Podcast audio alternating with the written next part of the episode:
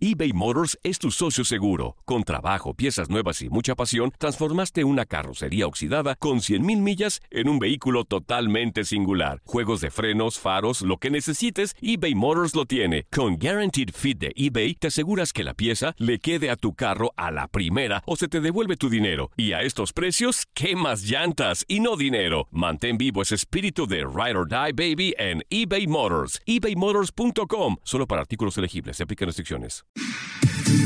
Somos lo mejor en deportes. Esto es lo mejor de tu DN Radio, el podcast. Cholos ha dado un buen torneo y el cuadro de Guede está en las primeras posiciones, a diferencia de Pachuca que no logra sumar y tiene en riesgo a Petzolano. De estos y otros temas platicamos con Jorge Sánchez en Contacto Deportivo. Pues para hablar de lo que nos está dejando este Guardianes 2020, porque creo que una de las sorpresas es Cholos, que es el líder después del empate de ayer ante San Luis. ¿Crees que ya este Cholos de Pablo Guede está por fin tomando estructura? Son torneos muy irregulares, ¿no? Habrá que reconocer que la pandemia ha provocado que los técnicos sufran mucho para conformar sus once ideales. ¿Por qué? Pues porque cada semana tienes que estar tornándote los dedos para ver quién dio positivo, quién no, quién está al 100% físicamente, ya no se diga en el aspecto futbolístico. Creo que la sorpresa fue el torneo anterior cuando muchos esperábamos algo más de estos cholos de Tijuana. Sabemos que es un equipo al cual le cuesta mucho trabajo salir de su casa, sí aprovecha sus condiciones de local, la cancha sintética, pero hay que reconocer que trabajan al nivel del mar, que todos los viajes para Cholos a cualquier plaza de la República Dominicana son complicadísimos en el avión y más en estas épocas. Entonces me parece que eso todo suma y la verdad a mí me da mucho gusto que poco a poco pues vaya tomando forma, porque creo que Pablo Guedes nos había dejado un grato sabor de boca con el trabajo que había hecho en Monarcas Morelia. La verdad, a mí no me sorprende que vaya bien, que empiece a levantar, aunque te repito, Andrea, son torneos muy irregulares. Hoy ni siquiera puedes hablar de un equipo que te esté convenciendo con dos o tres partidos consecutivos, por más que se haya dado resultados, por ejemplo, Cruz Azul. Te pregunto, está calientita, ¿eh? Para que la pienses bien. Paulo Pezzolano pierde de nuevo. Hace apenas un gol más. No gana, no en este torneo. Desde el torneo pasado, eh, su último partido lo perdió con Necaxa. Te pregunto, Jorge, ¿qué va a pasar con Pesolano y, y Ligadita?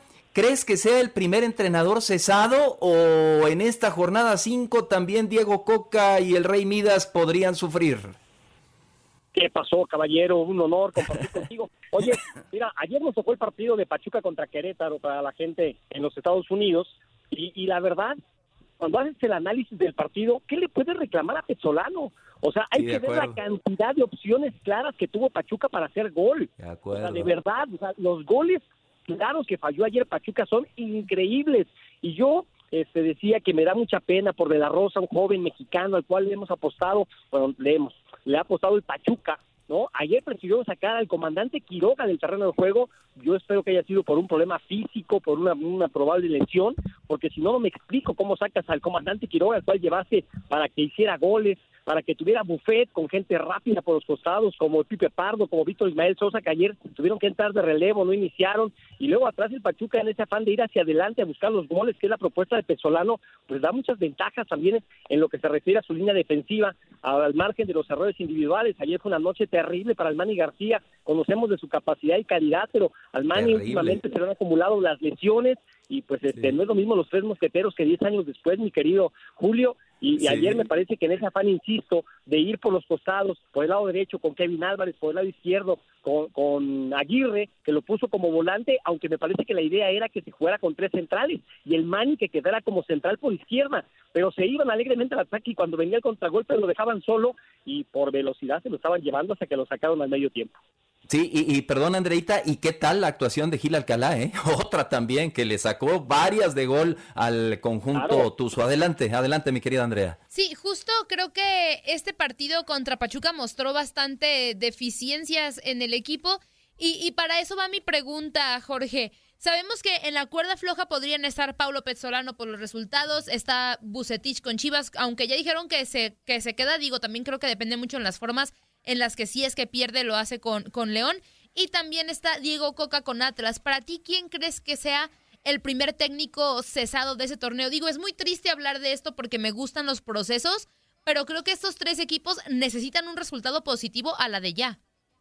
Pero fíjate, Andrea, que hablábamos de los torneos irregulares. A eso agrégale hoy la posibilidad que de 18 equipos califican 12. Entonces, no puedes descartar que a pesar de estos malos arranques de todos los equipos, se puedan meter a la repesca mínimo como lugar 12 y por ahí en un partido a 90 minutos meterse a la liguilla entre los mejores 8 y por ahí se empiezan a alinear los astros y pueda ser campeón. Yo creo que si ya le apostase a gente como Víctor Manuel Bucetich en Chivas, que no le puedes reclamar nada en cuanto a su capacidad, pues tendrías que dejarlo. Lo de Diego Martín Coca, me parece que también la directiva de Atlas, eh, Pepe Riestra, pues está consciente de lo que es eh, Diego Martín Coca, el trabajo, el día a día, entonces yo creo que lo van a aguantar y lo de Penzolano no me queda duda, o sea, entendiendo que el pobre de Armando Martínez hereda la, presidencia de Pachuca y digo pobre pues que evidentemente pues él quiere empezar con el pie derecho, ¿no? Su mandato, darle buenos resultados a su hermano, eh, al licenciado Jesús Martínez eh, Patiño, pero este, ayer la cara que le vi a Armando Martínez sí era así como de desesperación, pero yo creo que es más contra los jugadores que contra el técnico. Yo ayer en la transmisión también me atreví a decir que al, que, al hombre que más extraña Pachuca se llama Andrés Fassi Andrés Fassi que se ha abocado ya a su proyecto de talleres de Córdoba allá en la Argentina y dejó auténticamente huérfana esa presidencia deportiva. Hoy está Marco Garcés, pero me parece, con todo respeto para Marco, que no tiene la injerencia en el vestidor con los jugadores, no tiene esa, este, este ese peso específico para poner quietos en algún momento aquel que no esté entrenando al 100%. Ayer decía Marco Antonio Rodríguez, el Chiquimarco en la transmisión, oye Jorge, se ven hasta físicamente mal cuando sabemos lo que es la estructura del de Club Deportivo Pachuca. O sea, es impresionante todas las instalaciones que tienen, todos los métodos más tecnológicos que puedan ofrecer a los jugadores y están mal físicamente. Algo está pasando. Y eso antes no ocurrió en Pachuca porque al ojo del amo engorda el caballo. Y ahí estaba Jesús Martínez y estaban Andrés Fácil, siempre y todos los días en los entrenamientos del Pachuca. Y hoy me parece que eso, eso ha venido a menos. De acuerdo, completamente, Jorge. El, que sabe, sabe. Y sí, ahora el hermano lo veíamos muy nervioso el día de ayer en uno, en uno de los palcos. Mucha, mucha responsabilidad. Y te pregunto, Jorge, yéndonos con tus Pumas, que también yo los quiero mucho. Gabriel Torres, Gabriel Torres, el panameño, ¿podrá hacer olvidar a Carlos González y será el sustituto idóneo ahora que se lesionó Dineno? Pues ojalá, ojalá con esa ilusión y esa esperanza llegue el panameño de 32 años al conjunto de los Pumas de la universidad, aunque evidentemente no será nada fácil, ¿no? La vara está muy alta, lo que hizo Charlie González, el famoso cocolizo, como lo bautizó nuestro Kikín, este, pues ahí queda, y sobre todo en el estilo de juego de Andrés Lilini, yo lo platicaba con el técnico de los Pumas, porque si tú ves las estadísticas del torneo pasado, donde hicieron 29 goles los Pumas, pero eran el equipo que menos posesión de pelota tenían eran el equipo que menos llegadas a gol producían, pero hacían 29 goles. Y todo se debía a la capacidad individual de Carlos González, bien asociado con Dineno. Dineno hizo 10, Cocolizo hizo 5, eran 15 goles. Y bueno, no solamente los goles, el trabajo que hacía para retener la pelota, para dar un respiro al medio campo de la defensa universitaria, para que se acercaran al otro lado de, de la cancha. Y hoy ese hombre no lo tienes. Emanuel Montejano dejó muy buen sabor de boca, tiene grandes condiciones, pero es un centro delantero al cual hay que abastecer. Me parece que no tiene el perfil como para jugar de espalda a la portería y retener la pelota. Y esa sí la tiene Gabriel Torres.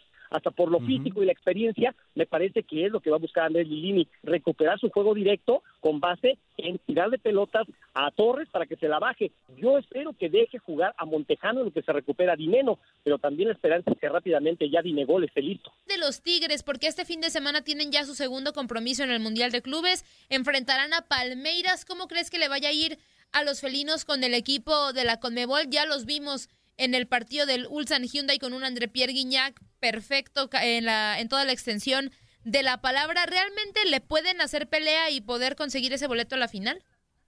Oye, son mis fumas de Nuevo León esos tigres. hasta la muerte.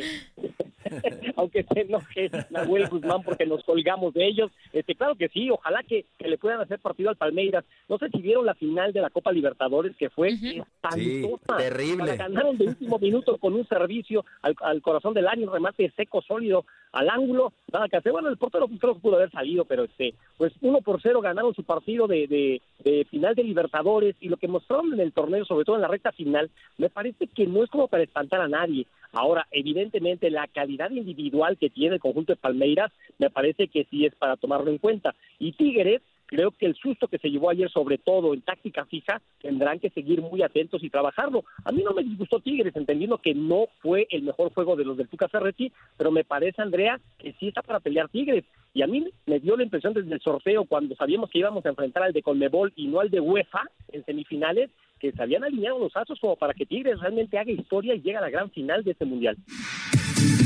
Nadie nos detiene. Muchas gracias por sintonizarnos y no se pierdan el próximo episodio. Esto fue lo mejor de Tu DN Radio, el podcast. Si no sabes que el Spicy McCrispy tiene Spicy Pepper Sauce en el pan de arriba y en el pan de abajo, ¿qué sabes tú de la vida? Para, pa, pa, pa.